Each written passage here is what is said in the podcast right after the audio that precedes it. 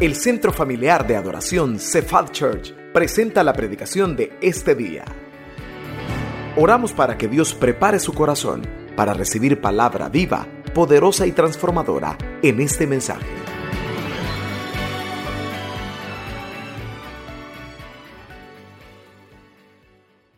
que dice, soy un hijo de Dios. La dice conmigo, dígalo. Soy un hijo de Dios, estoy ante el trono de la gracia, soy completamente perdonado. ¿Qué más? Y muy amado por el Dios de los cielos. Todo esto gracias a Jesús. ¿Por qué Dios se tenía que hacer hombre? Ese es el título del mensaje que vamos a ver esta mañana. A ver su Biblia rápidamente conmigo en Juan 1. Váyase a Juan 1 y vamos a estar ahí solo un versiculito de Juan, Juan 1, no vaya a cerrar su Biblia. Ahí la deja abierta en Juan 1.14. Ahí está el título en pantalla, ¿por qué Dios se tenía que hacer hombre? Los hermanos que están en línea, les saludamos, les agradecemos por sintonizarnos. Y busquen su Biblia Juan 1.14. ¿Lo tenemos? Ayúdenme con el tiempo porque se nos ha avanzado el culto y no los queremos sacar tarde. Juan 1.14 dice así, lea conmigo, y aquel verbo fue hecho carne y habitó entre nosotros y vimos qué, dice, su gloria. ¿Gloria como de quién? Unigénito del Padre. ¿Lleno de qué? Lo leemos de nuevo, aquel verbo fue hecho carne, habitó entre nosotros, vimos su gloria, gloria como del unigénito del Padre, lleno de gracia y de verdad. Señor, háblanos esta mañana a través de la prédica Mira los que han venido por primera vez. Tú les has sonreído esta mañana. Tú no estás enojado con ellos, sino que tu favor está sobre nosotros, rompiendo cadenas, bendiciendo a manos llenas, simplemente porque nos amas y enviaste a tu Hijo. Ayúdanos a entender esta mañana lo grande de la encarnación, que Dios se haya hecho hombre. ¿Por qué era necesario? Ayúdanos, Señor, porque este mensaje nos va a ayudar a ser más agradecidos a adorarte y servirte de todo corazón. Gracias por esas vidas transformadas en este 2023 y por tu favor para enfrentar el 2024. En el nombre de Jesús, la iglesia dice, vaya, mire, en pocas palabras este versículo dice que Dios se hizo hombre. Específicamente dice que Dios hijo, porque habla del verbo, ya vamos a ver cómo el verbo nos habla de la segunda persona de la Trinidad, Dios hijo. Dios hijo se hizo hombre y eso es lo que celebramos en Navidad. En Navidad celebramos la encarnación. A ver, diga conmigo, encarnación. Y encarnación significa que Dios se hizo hombre. Mire, eso es único del cristianismo. Ninguna religión tiene eso. Las religiones tienen profetas. O sea, hombres a quienes supuestamente Dios les hablaba y les daba este o el otro mensaje. Pero solo el cristianismo dice que Dios mismo se hizo hombre. No es que escogió un hombre o llamó a un profeta. Sí tenemos profetas, pero nosotros tenemos la verdad que es que Cristo es Dios hecho hombre. Y hoy celebramos que se hizo hombre para venirnos a salvar, hermano. Así que alégrese, pero ¿por qué era necesario que Dios se hiciera hombre?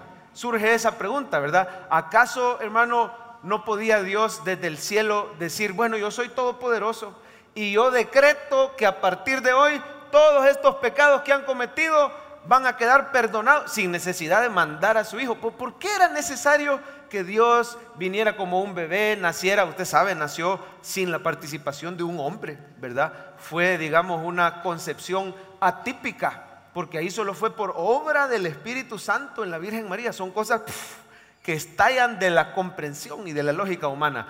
¿Por qué era necesario todo eso? Que naciera en un pesebre, que viviera una vida perfecta, ¿verdad? ¿Por qué era necesario someter a su hijo a esa persecución y que lo llevaron a la cruz? Todo ese dolor, ese sufrimiento, esa separación temporal, pero fue horrible, ¿verdad? Entre el padre y el hijo, tanto que el hijo dijo, Dios mío, Dios mío, fíjese, no le dijo padre, quedó como un extraño por un momento. Dios mío, ¿por qué me has abandonado? ¿Por qué me has desamparado? Todas esas cosas, hermano, eran realmente necesarias si Dios se pudo, digamos, dicen algunos, se pudo haber ahorrado todo eso y decir desde el cielo, bueno, yo soy todopoderoso, perdono a todos porque yo soy grande en misericordia. Y la respuesta es, hermano, que no se podía de otra manera. Cristo tenía que venir. ¿Lo puede decir conmigo? Cristo tenía que venir. ¿Por qué? Porque resulta que Dios no solo es misericordioso, es cierto, Él es grande en misericordia. Dice la palabra que nuevas son cada mañana su misericordia. Nadie es más misericordioso que Dios, pero resulta que también es justo. Dice que es el juez justo de toda la tierra. Y había una deuda muy grande, una deuda moral, que el hombre había incurrido en esa deuda y el hombre tenía que pagar. Si el Señor simplemente decía, bueno, ¿saben qué? Sin necesidad de nada, sin enviar a mi hijo, sin nada, todos quedan perdonados. Mostraba su misericordia, pero no mostraba su justicia. Y el problema, hermano, es que necesitábamos que el Señor nos enviara a su Hijo para que se cumpliera justicia. Yo quisiera que usted viera algunas palabritas en el versículo 14 que nos hablan de que Dios, antes de hacerse hombre, primero fue Dios. La primera palabra que quiero que usted subraye es la palabra verbo. Ahí en su Biblia, aquel verbo fue hecho carne. ¿Qué quiere decir la palabra verbo? La palabra verbo se refiere, hermano, a Jesús antes de venir a la tierra. No vaya a creer hermano, que Jesús nació en una Navidad. No, Jesús ya existía. Él es el eterno Hijo de Dios. ¿Cómo dice la Biblia? En el principio era el verbo. Y el verbo era con Dios y el verbo era Dios. Este era en el principio con Dios. Oiga, todas las cosas por Él fueron hechas. Y sin Él, nada de lo que ha sido hecho fue hecho. Estoy citando los primeros versículos del capítulo que usted tiene abierto. Usted tiene abierto Juan 1, 14. Pues al principio de Juan 1 nos habla del verbo. Siempre que la Biblia hable del verbo es Jesús antes de la Navidad. Jesús antes de venir a la tierra. Jesús eternamente en el cielo. Así que digan conmigo, verbo. ¿Y por qué le llaman el verbo a Jesús? Bueno, habría que entrar en un gran detalle, ¿verdad? Pero básicamente es porque Él vino a hacer la voluntad del Padre. Jesús hizo la creación. El Padre creó todo a través de Cristo. Por eso dice que Cristo es una palabra que significa acción o significa la palabra de Dios, ¿verdad? Dijo, hágase la luz, hágase la oscuridad, hágase el mar. Jesús viene a hacer la voluntad de Dios. También Jesús llevó a cabo la obra de salvación. Por eso se le llama el verbo. Así que la palabra, la primera palabra que nos habla de su divinidad es verbo. La segunda palabra, hermano, que quiero que usted subraye es la palabra gloria. Subraya por favor esa frase.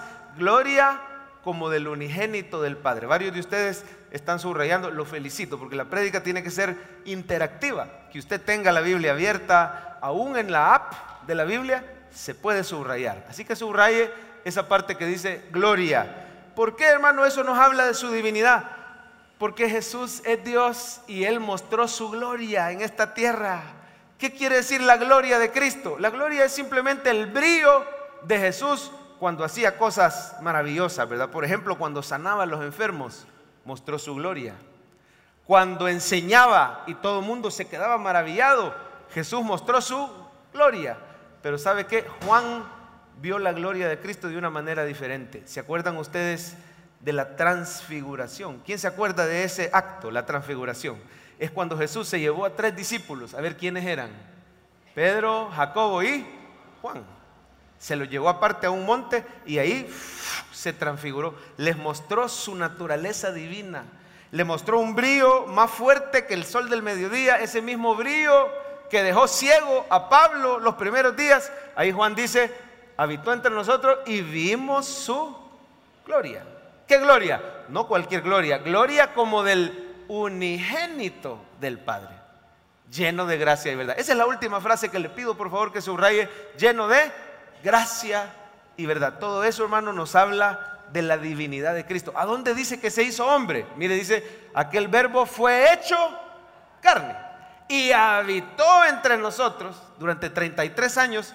Dios se hizo hombre. Ahora, hermano, ¿por qué era necesario que Dios hiciera hombre? Le decía, es que Dios no solo es misericordioso, él también es justo. ¿Y qué diría usted de un juez que tiene delante de él a alguien culpable y simplemente le dice, bueno, mira, vos sos culpable de asesinato, está bien, pero como ibas borracho, ¿verdad? Y no te diste cuenta, pues, lo que hacías. Entonces, ¿sabes qué? Como yo soy un juez misericordioso, te voy a dejar libre. Quedas, ¡pum!, quedas absuelto. ¿Qué diría usted de eso? ¿Es un juez justo? No. ¿Y cuánto más el juez justo de toda la tierra, hermano, no sería justo si simplemente desde el cielo, ¡frum! Vaya humanos, quedan perdonados porque yo soy grande en misericordia, pero diríamos, pero Dios no fue justo. Alguien tenía que pagar la deuda. ¿Cómo hace Dios para mostrarnos al mismo tiempo su misericordia que nos perdona, pero al mismo tiempo no dejar de ser justo. Dios no podía comprometer su justicia por ser misericordioso. La respuesta es Cristo Jesús. Cristo es mi mediador perfecto. Lo puede decir conmigo, Cristo es mi mediador perfecto. Mediador significa que Él, hermano, es la solución a esa tensión entre la justicia de Dios y la misericordia de Dios. Jesús es el mediador perfecto. Porque mire, cuando Jesús viene a este mundo y se hace hombre, oiga esto, hermano, va a la cruz y paga la deuda a nombre de los hombres. ¿Qué le parece? Jesús se hace hombre y así un hombre fue el que pagó por los pecados del hombre. Así tenía que ser. Nadie más lo podía hacer. No lo podía hacer Dios, no lo podía hacer una criatura. En el Antiguo Testamento los corderitos solo simbolizaban a un cordero de Dios que iba a venir. Pero se tenían que ofrecer un montón de corderitos porque ellos no podían quitar el pecado. Solo Cristo es el Cordero de Dios que quita el pecado del mundo. Quiero decirle algo, la religión quizás solo puede temporalmente cubrir los pecados, pero solo Cristo Jesús quitó el pecado de en medio de nosotros. ¿Sabe por qué? Porque Él, él cubrió la deuda. Ahí se cumple la justicia de Dios. Ya quedó saldada la justicia. Cayó sobre Cristo, pero al mismo tiempo nos muestra su misericordia porque ni usted ni yo fuimos a la cruz. Jesús tomó tu lugar. Quedaste perdonado porque Cristo fue a la cruz en vez tuyo. Y ahí el Señor es 100% hombre. Diga conmigo, 100% hombre. Y por eso paga la deuda a nombre de los hombres. No solo eso, hermano, no podía ser cualquier hombre, porque digamos, ¿y por qué Jesús ¿Y por qué no murió otro? ¿Por qué no mataron a, Buda? ¿Por qué no mataron a otro hombre, verdad? Es que nadie más podía morir por los pecados de la humanidad porque todos somos pecadores. Amén o amén. Si yo muero, muero por mis pecados. Pero Jesús fue 100% sin pecado. Dígalo conmigo, 100% sin pecado. El mediador perfecto. Y entonces como es inocente, ¿cómo eran los corderitos? que se sacrificaban en el Antiguo Testamento podían ser corderos enfermos, podían ser corderos con mancha, podían ser corderos viejos. No, tenía que ser un cordero sin mancha, un cordero sin defecto. Ya nos estaba hablando que cuando viniera el cordero de Dios iba a ser sin mancha y perfecto. Jesús fue 100% sin pecado, donde tú y yo fallamos, Cristo no falló. Y por eso fue a la cruz y pagó por los pecados de los demás. Pero no solo eso, hermano, tenía que ser un ser divino. Diga conmigo, 100% Dios. Así que llevamos 100% hombre, 100% Dios y 100% sin pecado. Solo Él nos podía salvar. Porque hermano, nadie más, solo un ser divino iba a soportar la ira de Dios. Solo un ser divino podía vencer a la muerte. Si usted y yo morimos, ahí quedamos. Pero gracias a Cristo Jesús, Él venció a la muerte, comprobando que Él es Dios.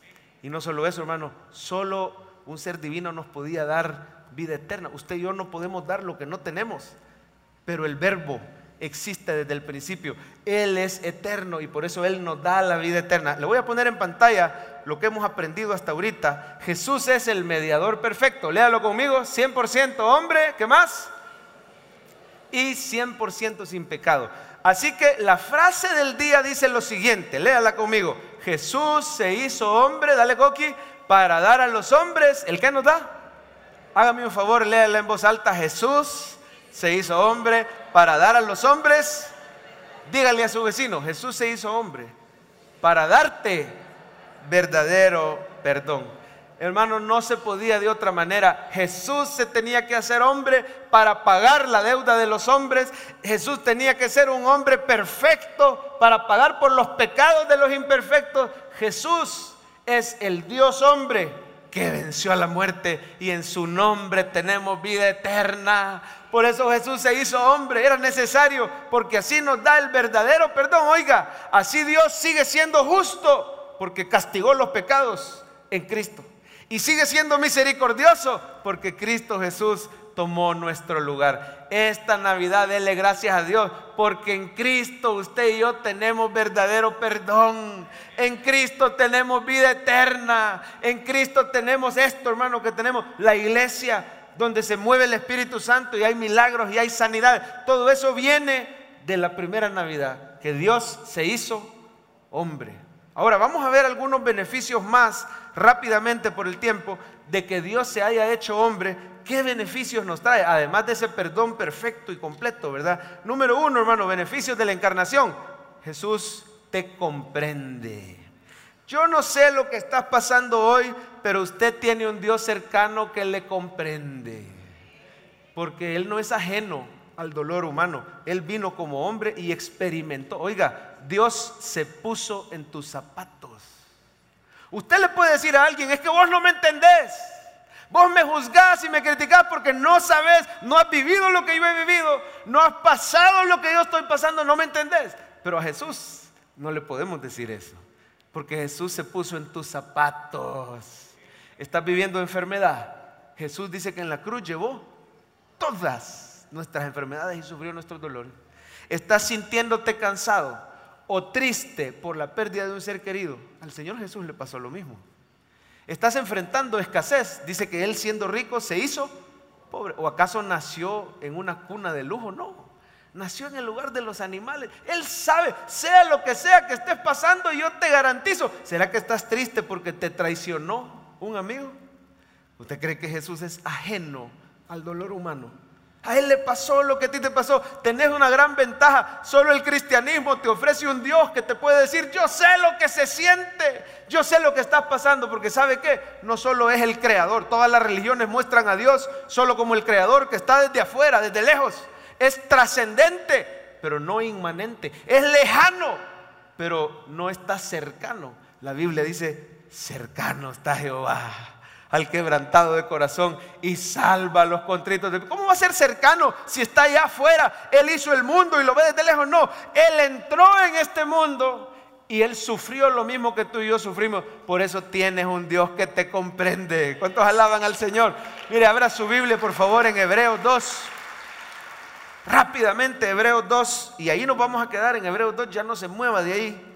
Juan nos sirvió de introducción, pero quédese en Hebreos. Y mire el versículo 10. Hermano, en la primera parte de este versículo se ve Dios solo como creador, pero en la segunda lo vas a ver como un Salvador cercano, que vino a sufrir lo mismo que tú sufrís. Mire, por favor, lea conmigo. La primera parte dice, ¿ya lo tiene? Hebreos 2.10, ahí está en pantalla. Porque convenía aquel, oiga, por cuya causa son, ese es creador. Y por quien todas las cosas subsisten. Ahí está como creador. Pero ahora mire como salvador. Que habiendo de llevar muchos hijos a la gloria, oiga, perfeccionase, ¿por qué dice? Por aflicciones al autor de salvación de ellos. Mire cómo Jesús no solo es el creador, dice que creó todas las cosas y sustenta todas las cosas, pero también es tu salvador, que vino a pasar aflicción. Ningún Dios de ninguna religión fue afligido con las aflicciones humanas. Solo el Dios del cristianismo, solo el único y verdadero Dios, Cristo Jesús. Él vino y dice que es nuestro Salvador perfecto porque Él pasó aflicciones. Por eso Cristo es el autor de tu salvación. Si has venido por primera vez a este lugar, déjame decirte que Cristo Jesús te trajo aquí. Él es tu creador, pero Él también es tu salvador. Y Él quiere hacer de ti una nueva criatura esta mañana. Solo basta con que tú le entregues tu vida de corazón y le digas, Señor, yo quiero ser un hijo de Dios. Gracias por traerme a este lugar, gracias por morir por mí. Así que si solo fuera el creador, así podríamos decir, ¿verdad? Es que Él, Él no comprende lo que hemos vivido. Pero hermano, es nuestro Salvador. Yo quisiera que subraye una frasecita, dale Coqui, vamos a subrayar. Dice, habiendo de llevar muchos hijos a la gloria, siendo nuestro Salvador, perfeccionase por aflicciones al autor de salvación. Es nuestro Salvador, es, el, el capitán, el autor de nuestra salvación. Y dice que fue perfeccionado por aflicciones. ¿Qué quiere decir eso, hermano? ¿Acaso está diciendo que Jesús no era perfecto? Porque dice que lo perfeccionó por aflicciones. No, está hablando de que completó su ministerio, haciéndolo pasar de primera mano nuestras aflicciones. Al principio Jesús solo era Dios, creador, pero cuando vino a este mundo, ahí se completó su ministerio porque Él pasó nuestras aflicciones, por eso se perfeccionó su ministerio. Jesús es el Salvador perfecto para ti. Si tienes a Cristo, lo tienes todo. ¿Sabe por qué? Porque Él te comprende en medio de aflicción. Yo no sé lo que estás pasando, si tentación, si injusticia, si enfermedad, si luto. El Señor Jesús te comprende porque Él pasó lo mismo. Él no es ajeno a tu aflicción. Por eso Hebreos 4, ponémelo aquí, usted no pierda Hebreos 2, ahí quédese, los demás yo se los voy a poner. Hebreos 4 dice así, léalo conmigo, porque no tenemos un sumo sacerdote, o sea, un salvador, que no pueda, ¿qué dice? Compadecerse de nuestras debilidades, sino uno que fue tentado en todo como humano, según nuestra semejanza, pero sin, por eso que dice el 16, acerquémonos pues confiadamente al trono. Va, ¿cuántos habían ya leído ese versículo antes? Acerquémonos confiadamente, pero muchas veces por la rutina dejamos de ponerle atención a lo que dice. Él es un ser humano, él fue un ser humano igual que tú, igual que yo, solo que él nunca pecó. La ventaja que se haya encarnado es que ahora sabe las cosas con que te enfrentas y puede tener compasión. ¿Qué quiere decir la palabra compasión? Sentir la misma emoción. Pasión es emoción. Y con es ponerse a la par. Hey, me compadezco. Hey, yo siento lo mismo que tú estás sintiendo. Yo no le puedo decir a alguien eso si no he vivido lo que él ha vivido. Pero mire por favor la versión Dios habla hoy. Me encantó cuando examiné esta versión. Ponernos la coqui, el mismo pasaje, pero en Dios habla hoy. Léala conmigo. Pues nuestro sumo sacerdote puede compadecerse de nuestra debilidad. Oiga esto, porque él también estuvo sometido a qué dice? Ya no dice tentación, hoy dice pruebas. Estuvo sometido a las mismas pruebas que nosotros. Solo que él, ¿qué dice? La gran diferencia, jamás pecó. Ahora mire el otro. Una invitación, dale Coqui, el 16. Acerquémonos pues con confianza al trono de quién dice. Ese es el trono de la gracia, el trono de nuestro Dios amoroso, para que Él tenga misericordia de nosotros y en su bondad nos ayude a la hora de necesidad. Usted tiene un Dios compasivo que sabe lo que está pasando cuando usted enfrenta enfermedad, cuando usted pasa injusticia, dolor, en ese desierto que estás pasando, recuerda que tienes un Dios compasivo y poderoso que te comprende, porque pasó las mismas pruebas que tú. Hace poco tuvimos una prueba durísima. Yo creo que quizás humanamente hay pocas pruebas más dolorosas que esta. Una prueba que le sucedió a una familia muy cercana, muy querida. Yo estaba fuera del país cuando me avisan que murió un buen amigo llamado José Espinal. Estamos orando por toda la familia, por la fortaleza de mamá Amalia, la mamá de José. Fíjese que José estaba joven, habrá tenido sus 40 años como máximo. Yo lo conocí eh, en tiempos de la pandemia. Él es piloto, era piloto y se había quedado sin trabajo. un trabajo excelente en otro continente, ¿verdad? Ganando muy bien como piloto de avión y de repente viene la pandemia y cierran el montón de vuelos y aerolíneas y todo, queda sin trabajo. Viene a la iglesia y ahí conozco yo a mi hermano José, que en paz descanse, ya está con la presencia del Señor. Y entonces él empieza a pedir al Señor un trabajo y pues su carrera es piloto aeronáutico, tenía que ser como piloto y las aerolíneas pues no estaban contratando. También le pedía al Señor, él es, era papá soltero, y le pedía al Señor una restauración en su vida para que él pudiera encontrar a una ayuda idónea. Y todo eso se lo pedía él al Señor. Mira, empezó a crecer espiritualmente. Todo el que viene a esta iglesia y pone su mirada en Jesús crece espiritualmente. José empezó a crecer, Dios lo empezó a restaurar. Yo no sé en qué situación has venido, pero el Señor al que a mí viene dice, yo no le he hecho fuera. El Señor lo recibió y lo empieza, mire, se gradúa como líder de Life Group empieza con un grupo precioso en su casa, en sus momentos más llenos tenía 30 personas en su casa, en el Life Group, y de repente Dios le da un trabajo, excelente trabajo. Son cosas humanamente que uno no se explica. Empieza José para arriba, ¿verdad? Dios le da un trabajazo, por si fuera poco le presenta al amor de su vida y conoce a una buena mujer, hija de Dios, están enamoradísimos, se casan hace, ¿cuánto habrá sido? Hace un mes. Se casan hace un mes, felices. Y él tiene el trabajo de sus sueños, la mujer de sus sueños, un ministerio precioso y de repente viene al Salvador después de un viaje, se queja de un dolor de estómago y resulta que creyeron que era del estómago y era del corazón, pero nunca había padecido de eso. Y cuando quisieron reaccionar fue demasiado tarde y el Señor lo llamó a su presencia. Humanamente incomprensible, un infarto, agudo, una cosa, no se pudo hacer nada. ¿Y qué pasó, Señor? ¿Y por qué lo permitiste? No se sabe.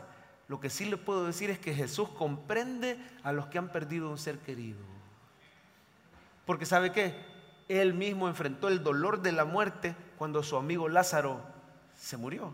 Pero no solo eso, Dios te comprende cuando has perdido un ser querido porque Él entregó a su Hijo por nosotros. Dios no es ajeno al dolor humano. Cuando yo regreso de mi viaje, porque no pude estar, me dolió mucho. Hubo pastores de Cephal Church, el pastor Vitelio estuvo presente con su esposa Anita, acompañando. Y cuando yo regreso, hablé con la mamá. Y me sorprendió, hermano, ver lo fortalecida que estaba esta mujer. Imagínense la prueba tan dura para una mamá, perder un hijo. Yo creo que no hay prueba más dura que esa. Un ser querido duele, pero que una mamá pierda un hijo y después de ver todo lo que el Señor venía haciendo con él, pero mire, claro, la tristeza normal, ¿verdad? Imagínense las fechas Imagínese después de haber festejado una boda hace un mes estar en esta. Pero mira, a pesar de todo eso, fortalecida, mamá Amalia. Increíble cómo Dios la había levantado. Se veía ella, sí, triste, golpeada, pero se veía con esperanza, se veía con paz en su corazón, se veía el consuelo del Espíritu Santo. ¿Y qué había hecho? Tiempo en la presencia del Señor. José antes de partir le había compartido una alabanza, su alabanza favorita. Si quiere, anótela por si la quiere escuchar, se la recomiendo. Una alabanza preciosa, está en YouTube, está en todas las plataformas. Se llama Hermoso Momento de Cairo Worship. Hermoso Momento de Cairo Worship. Esa alabanza dura 20 minutos, porque no solo es un canto, es una administración. Pastor Vitelio conocí esa canción también. Mire, hermano, es un tiempo en la presencia de Dios y la mamá de José, cuando escuchó esta canción, se sintió tan fortalecida. ¿Y cómo no va a estar fortalecida, hermano, si el padre sabe lo que es perder un hijo? Yo no sé la prueba que estés pasando hoy. ¿Será que quizás no, es que se te haya muerto un hijo? ¿Será que se te ha perdido un hijo? ¿Usted cree que el Señor no sabe el dolor? Él todos los días se le van hijos pródigos pero Él sabe cómo traerlos de regreso. Tenga esperanza, estés pasando lo que estés pasando esta mañana, si es escasez, si es necesidad, crea que el Señor le comprende porque Él pasó lo mismo que usted. Otra ventaja, hermano, la segunda, Coqui, de haberse hecho hombre, es que el Señor derrotó a los enemigos del hombre. Fíjese bien, usted y yo como seres humanos tenemos enemigos invencibles. Le voy a mencionar tres y usted me dice si son invencibles o no. Por ejemplo, humanamente hablando, ¿quién puede decir yo vencí a Satanás? Nadie. Un solo demonio es más poderoso que un ejército de hombres. Pero Cristo Jesús venció a Satanás en la cruz. Lo dice la palabra. Y él vino y se hizo hombre. Y como hombre él venció a los enemigos invencibles. Por ejemplo, otro enemigo invencible, la muerte. ¿Qué ser humano puede decir yo soy tan poderoso que a mí la muerte no me toca? Yo vencí la muerte. Le voy a poner otro, el pecado. sin ir tan lejos, ¿quién puede decir que sin ayuda de Dios, Él solito ha vencido el pecado? o el mundo o la carne, que es lo mismo. ¿Quién puede decir yo he vencido a Satanás yo he vencido la muerte? Pero la gran ventaja que Dios se haya hecho hombre es que venció a los enemigos del hombre. Miren su Biblia, el versículo 14, estamos en Hebreos 2, ¿verdad? Espero que no lo haya cerrado. Hebreos 2, 14 y 15, léalos conmigo. Así que, por cuanto los hijos, nosotros, participaron de carne y sangre, Él también participó de lo mismo. Oiga claramente, dice Dios participó de carne y sangre, se hizo hombre pues, para destruir por medio de la muerte al que tenía el imperio de la muerte. Yo quisiera que subraye esa primera palabra, es el primer enemigo, la muerte. Esto es al diablo. Otra palabra que hay que subrayar. Venció la muerte, venció al diablo. Y mire el 15, para librar a todos los que por el temor de la muerte estaban durante toda la vida sujetos a qué dice? ¿Sabe qué quiere decir servidumbre? Quiere decir esclavitud. Dice la Biblia que usted y yo éramos esclavos de pecado. Sabía, hermano, que antes de venir a Cristo usted era esclavo del pecado. Pero sabía usted que Cristo se hizo hombre para que usted y yo ya no seamos esclavos del pecado. Él vino y nos libró. Mire cómo dice el 15. Y librar a todos los que por temor de la muerte estaban sujetos a servidumbre como nosotros somos humanos, participamos de carne y sangre, el Señor participa de lo mismo y ahora como humano poderoso, Él derrota a la muerte, Él derrota al diablo y derrota el pecado. Vamos a poner una frase en pantalla, quiero que la lea. Qué bueno que Dios se hizo hombre porque venció a los enemigos del hombre. Dígalo por favor, qué bueno que Dios se hizo hombre porque venció a los enemigos del hombre. ¿Y esto qué significa en la práctica, hermano? Que usted no tiene por qué vivir esclavo del pecado. Si sos cristiano, cuando quieras puedes salir de esa cárcel. Yo no le digo que no hay cristianos que no pequen. ¿Cómo no? Si el, cristiano en su condición de debilidad humana hasta adicto puede quedar. Pero en la iglesia hay ayuda, porque en la iglesia se le llama el cuerpo de Cristo. Es en Cristo que puedes salir de esa adicción cuando tú querrás. Pida ayuda en su iglesia, que para eso estamos acérquese. Usted, hermano, en la práctica ya no le tiene que tener temor a la muerte, porque a partir de Cristo, cuando Él resucitó, ahora usted y yo tenemos esperanza ante la muerte. Ya esos enemigos del hombre ya no nos dominan. Hay esperanza contra el pecado. Dice amén. Ay, hermanos, lo siento algo apagadones. ¿Están pensando en el pavo o en los cohetes? Lo voy a decir de nuevo, pero dígalo de corazón. Hay esperanza contra el pecado en Cristo Jesús. Hay esperanza ante la muerte en Cristo Jesús. Y también hay esperanza, hermano, contra la enfermedad, contra la escasez, contra la depresión, contra la tentación. Esta mañana no sé contra qué enemigo te enfrentas. Mayor es el que está en nosotros que el que está en el mundo. Hay esperanza en Cristo. Él ya venció yo quisiera que si algo se lleve del mensaje, llévese esto. Él ya venció a los enemigos invencibles. No tenés que pelear ninguna batalla, solo tienes que agarrarte y participar de la victoria de Cristo. Le voy a poner un ejemplo. ¿Cómo estaba todo el pueblo de Israel cuando salía el invencible Goliat? Un enemigo grandote, un enemigo invencible. Nadie se atrevía, pero llegó el campeón David. Y en la victoria de David sobre Goliat participó todo el pueblo. Al final no solo fue la victoria de David, fue la victoria del pueblo. Así que esos gigantes, la muerte, el pecado, Satanás, nos tenían a todos. Pero llegó nuestro campeón, no se llama David, se llama Cristo Jesús. Y en la cruz Él venció a esos enemigos invencibles. Ya están derrotados. La victoria de Cristo es la victoria de la iglesia sobre esos enemigos invencibles. Dígale, Señor, yo soy más que vencedor por medio de Cristo y el Señor te va a dar la victoria. ¿Contra qué estás luchando? ¿Será un problema matrimonial? ¿Un problema con los hijos? Bueno, ¿sabe qué? Hasta un problema económico puede ser. Escasez.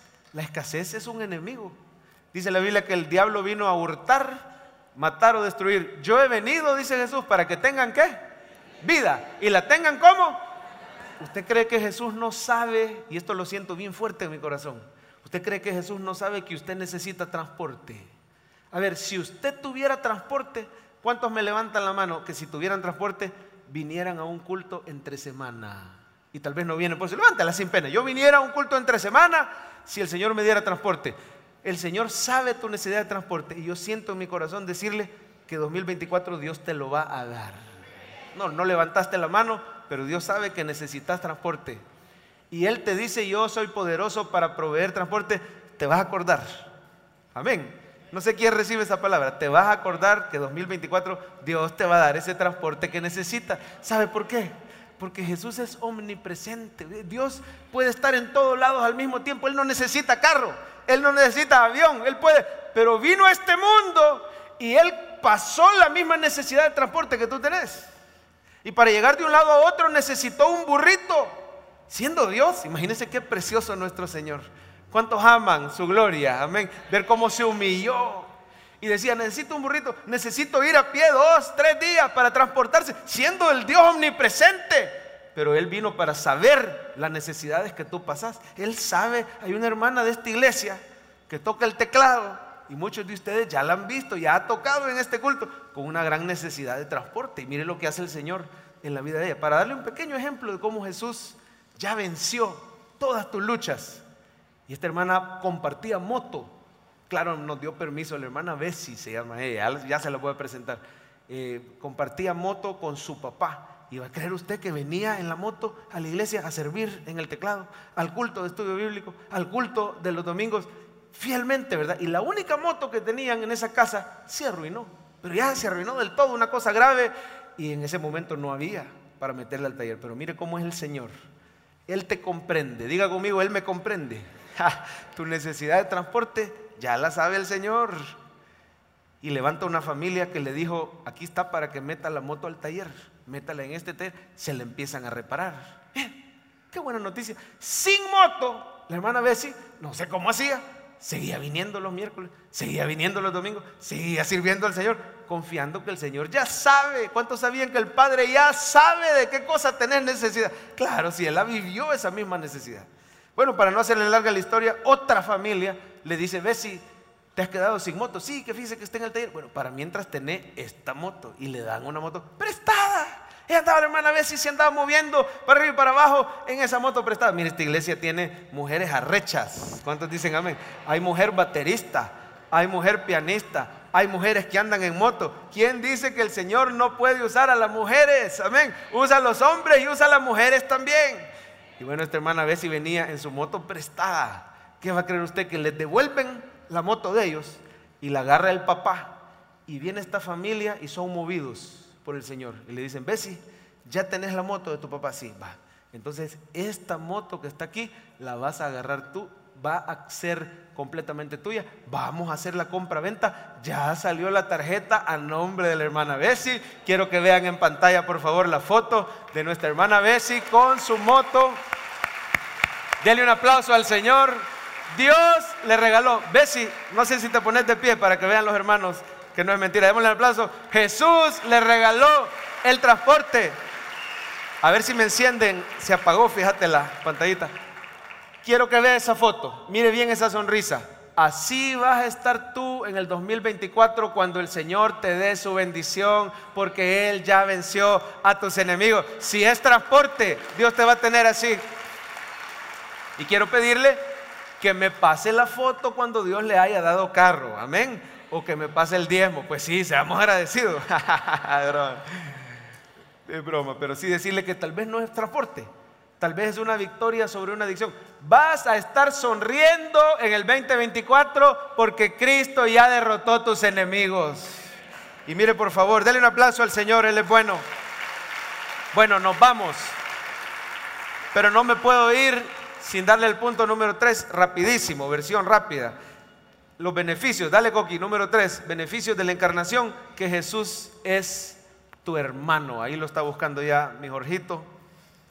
Número tres, dale para atrás. Ahí está. Es tu hermano que te ayuda. Diga Jesús es mi hermano. Tiene abierto Hebreos 2, ¿verdad? Mire el versículo 17, por favor. Mire cómo nos llama Jesús. Por lo cual, dice el 17, debía ser en todo semejante a sus. Subráyelo, por favor y diga Jesús es mi hermano. Diga Jesus is my brother. Amén. Jesús es mi brother. Yo quiero que vea en el 11 cómo nos dice Jesús otra vez, versículo 11, al final del 11. Por lo cual dice, no se avergüenza. Dale coqui el 11, uno más, papito. Dale para adelante. Ajá. Por lo cual no se avergüenza de llamarlos, ¿cómo dice el 11? Hermanos, diciendo, anunciaré a mis hermanos tu nombre. En el 12 el autor de Hebreos está citando salmos. O sea que los salmos también nos hablan de Jesús. Cuando Jesús decía, les voy a anunciar a mis hermanos tu nombre. Usted y yo somos hermanos de Cristo porque Él se hizo hombre. ¿Y cómo es un hermano? ¿Cómo es un buen hermano? Reciba estas palabras que le voy a dar. Así es Jesús en tu vida. Un buen hermano está cerca. Un buen hermano vive contigo. Un buen hermano se ama se conocen, se cuidan. ¿Cómo son los hermanos? Se hablan claro. Dígame si no es cierto que los hermanos se hablan claro, no andan con pena. Pues. Si son hermanos, así es Jesús contigo. Es tu hermano que te defiende, que te apoya, que te ayuda. Oiga, en los hermanos la misma sangre fluye. Oiga, la sangre preciosa de Cristo fluye por tus venas porque sos una nueva criatura. Y por eso Jesús te llama su hermano, porque Él se hizo hombre, ahora es tu pariente cercano. También los hermanos tienen el mismo ADN. Yo no sé si alcanzó a ver, dale adelante Jorgito, los versículos que le decía, léalo conmigo. Por lo cual debía ser en todo semejante a sus hermanos, para venir a ser misericordioso y fiel sumo sacerdote. Andate al 18. Pues en cuanto él mismo padeció siendo tentado, mire cómo es tu hermano, es poderoso para socorrer a los que son tentados. Téngale confianza a Jesús. Él es su hermano que le defiende. Yo quiero terminar con esto. Yo no sé contra qué estás luchando o quién te está bulleando, así dicen los jóvenes. Es que me estaba bulleando, me estaba haciendo bullying. El enemigo es un gran bully. Amén. Y él odia a los cristianos porque odia al Señor Jesús. Pero no se preocupe, que usted tiene un hermano mayor que lo defiende y dice, mayor es el que está en vosotros que el que está en el mundo. Cuando eran chiquitos mis hijos, hoy están todos grandotes, uno está así y el otro está así. Elías y Jorge, dos hermanos que se aman, se pelean por todo y por nada, como cualquier hermano, pero se aman. Y cuando se trata de defenderse, uno defiende al otro y el otro defiende al otro. Ay, que vayan a tocar a un hermano, porque ahí está el hermano mayor. Cuando estaban chiquitos, fuimos en cierta ocasión a un centro comercial y había un área de juego. Pero le estoy hablando chiquitos, chiquitos, así los dos, ¿verdad? Solo que Elías siempre ha sido bien grandote. Y Jorgito, pues tamaño normal. Estaban jugando y de repente Jorgito iba llegando a un deslizadero y había un bully. Diga conmigo, bully. ¿Sabe lo que es un bully? Hay bichos que en la cara se les nota que son bullies. Y estos míos, sinceramente, son grandotes, pero son buenos. Este, ahí donde lo ve, es como un gigante bueno. No, no son malos, pero hay bichos, hay bichos que usted les nota. quizás porque son mis hijos, yo los veo buenos. Ya tienen al Señor, los dos tienen al Señor, ya se bautizaron, ya sirven al Señor. Pero mire, este bully empieza a fregar a Jorgito. Y Jorgito quería pasar, Ay, mira, me quiero tirar del liceo. No, es que aquí no pasa nadie, y andate. No, mira, pero danos chance. Cola de niño se había hecho. Y el bully ahí se había puesto en la entrada del deslizadero y no los dejaba pasar. Total que lo último fue que empujó a Jorgito y se fue para atrás en, una grada. No se cayó, pero le fue a poner queja al hermano. Yo di gracias a Dios que le dio queja al hermano y no a la mamá. Porque usted sabe lo que es una fiera. No, mentira. Bueno, cualquier mamá, cualquier mamá si le tocan a un hijo se vuelve una fiera, ¿verdad? Pero entonces la mamá desde lejos vio y mira este mono, espérate, espérate, Leo, quieta, agarrándola y deteniéndola. Y entonces ya, déjalos que ellos resuelvan. Y se va el hermano mayor. Elías ya le había empezado a cambiar la voz. Y llega donde estaba el bully. Y el bully, ah, que no se qué, váyanse. Y ve a Elías. Y ya cambió un poquito. Él dijo, ah, ¿qué te pasa? Total que Elías le dice, ya está la voz ronca, ¿verdad? Mira, es cierto que vos no dejás pasar a mi hermano. No, hombre, no, hombre, ¿cómo vas a creer si, si yo le dije que él sí podía pasar? Y se quitó el bicho. Vaya, pasá, tirate, bicho, que no sé qué. Ah, va, está bueno. Yo creí que teníamos problemas, le dijo Elías todavía. Pero le voy a decir algo, hermano. Usted tiene un hermano mayor y quiero decirle que los que la tienen contra usted se la van a ver con el Señor. No temas. Solo lo dejo con esto. Pablo perseguía a la iglesia, ¿se acuerda? Pablo perseguía a la iglesia y cuando se le aparece Jesús, el hermano mayor, ¿qué le dijo? Yo soy Jesús a quien tú me estás persiguiendo. Le haces algo a mis hermanos, me lo estás haciendo a mí. Usted tiene un hermano mayor que te defiende, que te aconseja, que pelea por ti, te comprende. Su nombre es Jesús y en Él tenemos la victoria contra todos nuestros enemigos. Pasen los de alabanza, por favor, y miren en pantalla el resumen del mensaje. Ahí está el resumen. Jesús se hizo hombre para dar a los hombres verdadero perdón. Y lean los beneficios. Él te comprende, hermano.